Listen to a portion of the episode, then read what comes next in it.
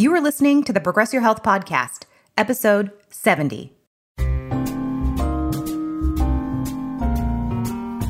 Welcome to the Progress Your Health Podcast with your hosts, Doctor Robert Mackey and Doctor Valerie Davidson, a husband and wife team who specialize in bioidentical hormone replacement therapy and functional medicine. They're here to help you lose weight, balance hormones, and age gracefully.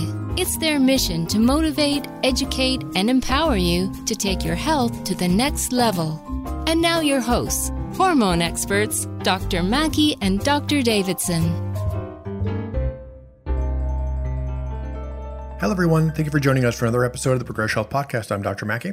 And I'm Doctor Davidson. So, as we said on the last one, today we're going to talk about the third type of adrenal fatigue, which is what we refer to as the zombie. Hence the name, you might be able to understand kind of what the zombie's like. On the last two episodes, the first one we did was the vampire. The second one was the ghost, which is broken up into the ghoul and the poltergeist. If you didn't fit into any of those two categories, then you more than likely the last one left is the zombie. Like we had said, you know, these are kind of like the three main types of adrenal fatigue or adrenal dysfunction that we've seen, you know, in our years of practice. You might not, you know, there are different hybrids and whatnot, but definitely I would say these are the three main ones I've seen in all the patients when we're working with adrenal fatigue. So the, the vampire, just to recap a bit, the vampire has the high cortisol at night. So they're wide awake and they feel alive and they feel like themselves. And then by the time the cortisol goes down to be able to fall asleep, that's two a.m. So needless to say, come morning time, that cortisol is super low. So vampires are are so tired in, in the morning. Part the afternoon, they start to wake up a little bit, but the morning time, you know, they're the people that every appointment, every place they need to be in the morning, they're the ones that are late. Yeah, absolutely. Yeah, they're on the vampire episode, two episodes ago, I talked about when I was in college, I had a really hard time making an eight o'clock class. There was a couple that I had to take at eight o'clock, but if I could pick a class that didn't start at eight o'clock, I would take a class that didn't start at eight o'clock because I had a, an amazingly hard time trying to make it there. The zombie, they would never make it to an eight o'clock class. They might not even schedule a class until like before noon. They would have a really, really hard time making anything at eight o'clock, maybe even ten o'clock for that matter. If not, you know, they probably would maybe make it at maybe noon, one, two o'clock, but anything in the morning, they're not going to make it there. And then the ghost, we broke up into the ghoul and the poltergeist because the ghoul, instead of roaming the halls, they're roaming their cell phone in the middle of the night because they wake up for a couple hours in the middle of the night, where the poltergeist is a little mischievous and these people are waking up multiple times in the night. The poltergeist is the people that fall asleep, you know, both ghosts, both types of ghosts fall asleep super easy, but the poltergeist, they will wake up six times a night. So that's like a terrible night's sleep. But with the difference between the ghosts and the vampire is the vampire is super tired in the morning. They're late. They don't go to their eight o'clock classes. They're usually late for work.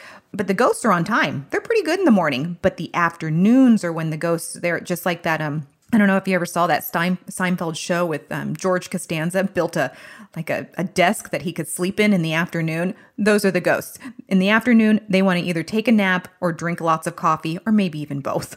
Yeah, right. Where the zombie, as you would maybe uh, would gather, uh, you know, from the other two, the zombie, they're just tired all the time, right? They're just always tired. They never really feel very good. They're always kind of dragging themselves around. Like I said, they are going to be late for everything. They're going to be always not very punctual just because they're so exhausted on a perpetual basis.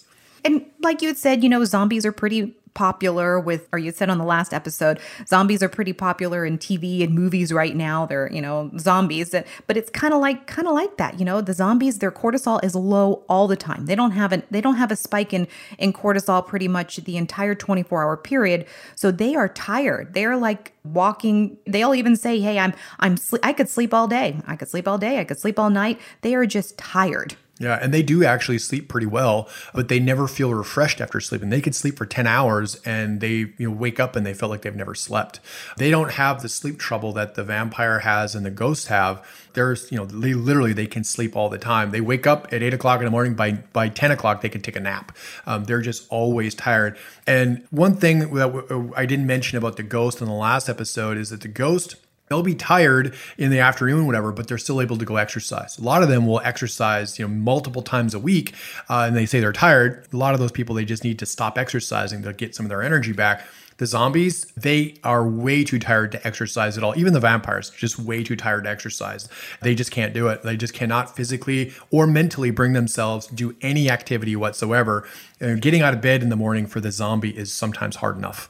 And then with the exercise, especially for the zombie, they're the ones that say, you know, so, let me back up. So the ghosts, they'll go exercise. Like you like you said, Doctor Mackey, they probably should back off on some of that exercise and probably help with their, their cortisol cycle. But they can exercise, and they're the ones that say, after I exercise, I actually feel pretty good. You know, I can, you know, I feel pretty good for about an hour after that. Now, the zombies, if you made them exercise, if they just had to, you know, they, they were forced to exercise, they feel horrible after the exercise. It's like they used up whatever limited reserves of energy they had, and it's gone. Yeah, right. And then it kind of wipes them out, their recovery after that, because they have literally, they have no adrenal reserves whatsoever. The recovery from that, it takes them a couple of days to bounce back. You know, they, they don't just, you know, wake up the next day feeling fine. They're even more tired than they were to begin with, which they're already very tired in the first place. And now it just completely wipes them out. Or if another stressor comes along, they have no more resilience or no more capacity for any other stressor. So a stressor that does, you know, an acute stressor that does come along, it really kind of wipes them out. They don't really have Uh, any buffer there or threshold for extra stress in their lives. And it's not Addison. So like I had mentioned, yes, their cortisol, you know, being secreted from the adrenal glands is low. You know, it's low. You know, if you did a saliva test, it'd be low in the morning, it'd be low in the afternoon, it'd be low at night. It's just low all the time. But it doesn't mean that they have Addison's disease, because that's completely different. Yeah, which is unfortunate, because the zombies are really struggling, you know, just to function on a normal level. But if you do a blood, if you do a blood test cortisol, which we don't ever really do, I mean, it's, you know, maybe occasionally it might be it might be necessary, more so on the Cushing's side. If you suspect someone's got Cushing's disease, you might get a little hint of having an elevated cortisol here or there. They go see an endocrinologist, they're going to do an A C T H challenge test. But for the zombies, their cortisol might be low normal, but it, it's still going to fall within that normal range, because the reference range is so is so big. It's not really an optimized range at all. So you're always going to fall into, uh, and if you think about it, like I said before on the, uh, I think it was three episodes ago, we talked about adrenal testing. Uh, you have to, you know, the, the cutoff to do a morning cortisol is nine o'clock, right? At least for Quest, I think it's nine o'clock in the morning. So that means you got to get up, you got to get dressed, you got to, you know, take a shower, get dressed, get in your car, drive to the lab, and then you get tested before nine o'clock. Of course, your cortisol is going to be in the normal range, because you're awake and you've done all those things. Uh, so doing a blood test like that really doesn't tell you much of anything. So when it comes to a diagnosis from an endocrinologist or, you know, a medical doctor of some sort, they're like, oh, you're fine. You know, you're fine. You know, your, your cortisol is normal. But the way that they feel on a day in, day out basis is certainly not normal. That's not a way to function and to be productive on a daily basis. No, and it's sad. I mean, I have patients that come in and they obviously, you know, something is going on, but they're saying, all my doctors tell me I'm fine, that I should go see a therapist, or I should be put on some antidepressants. And obviously they're not fine. But then when you do the saliva test and they can see, especially with the zombies, like, wow, my cortisol is low. No wonder I feel this way. You know, don't beat yourself up. You know, it's true, you know, adrenal fatigue, true adrenal dysfunction.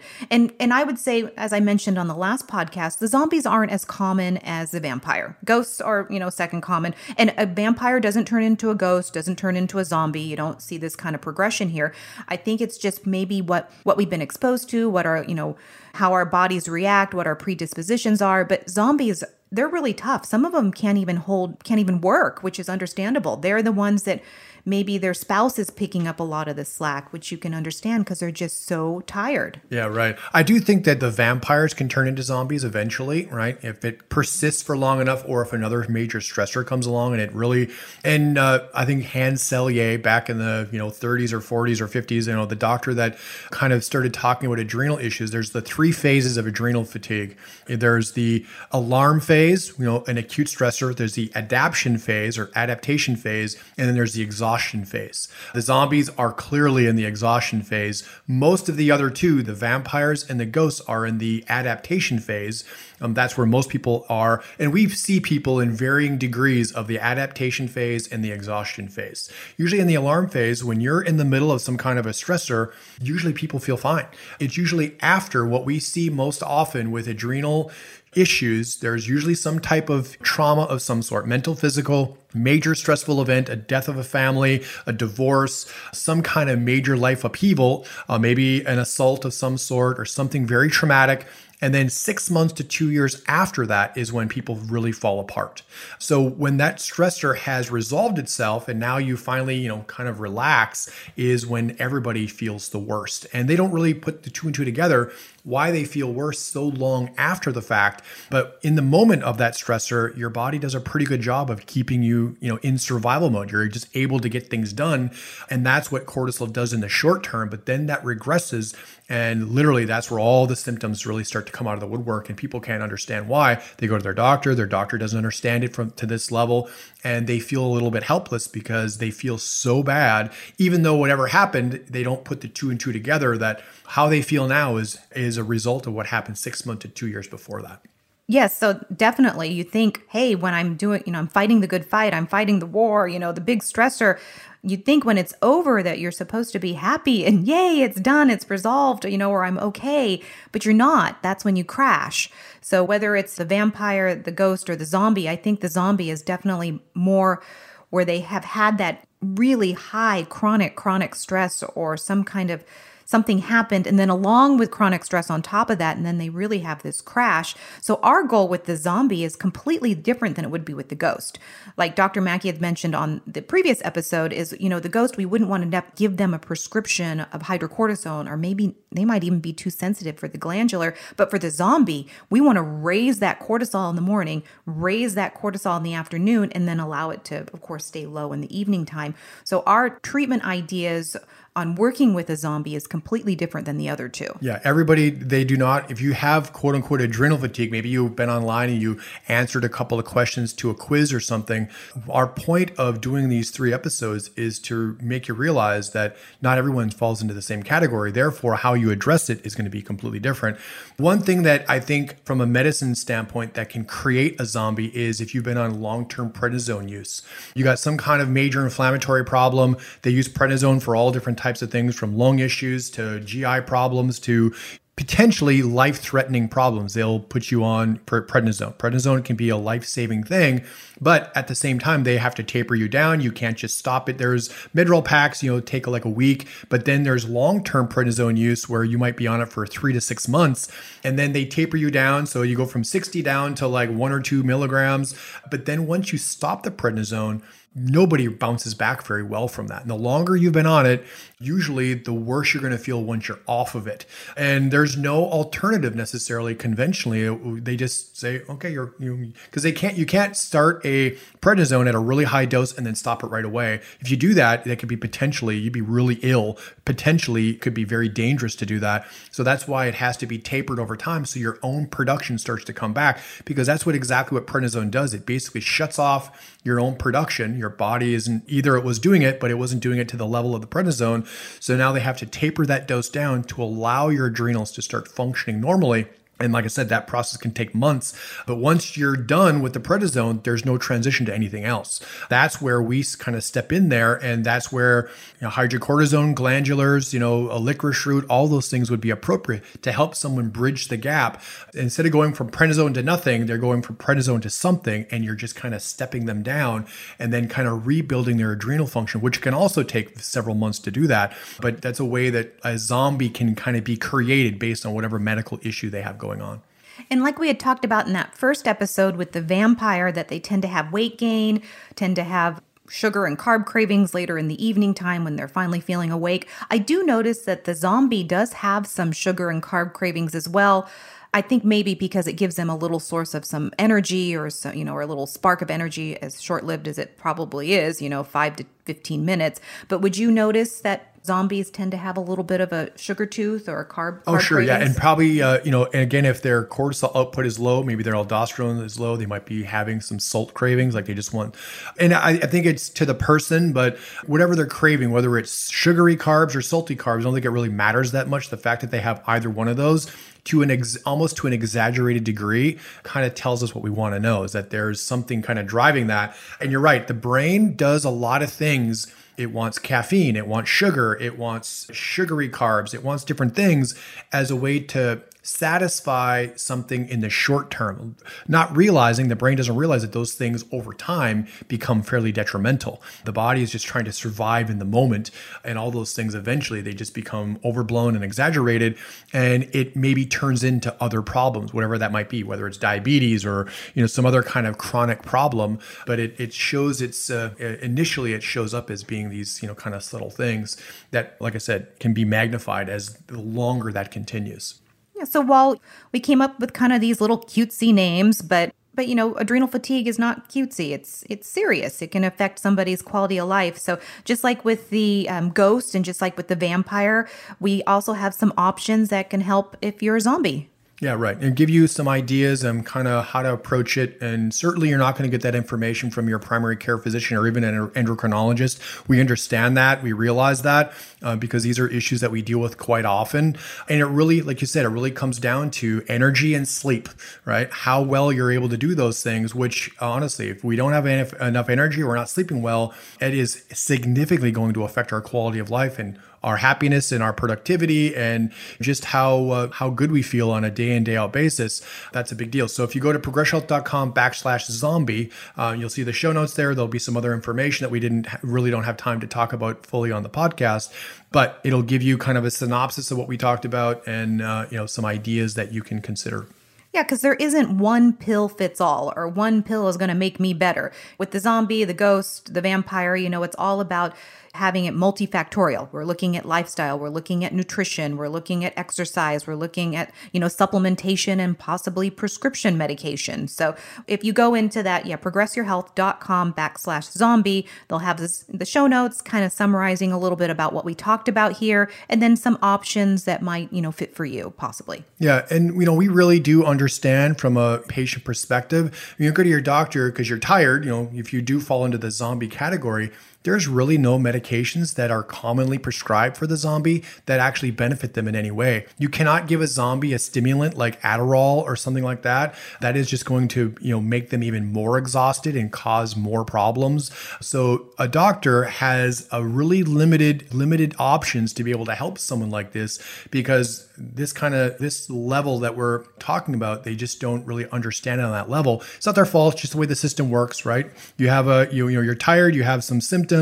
Fatigue is one of those, and all three of these have their own levels of fatigue throughout the day and maybe the night. You know, there's no there's no medications that really fit for any of them. The things that we use, we've used them, you know, based on experience and over the years, and we're trying to do something fairly specific with them. And like you said, though, too, there's a lot of options outside of medications that people can do on their own to help get you going in the right direction. So do you have anything else to add for the zombie? Nope, this was great. Okay. So until next time, I'm Doctor Mackey. And I'm Doctor Davidson. Take care. Bye-bye.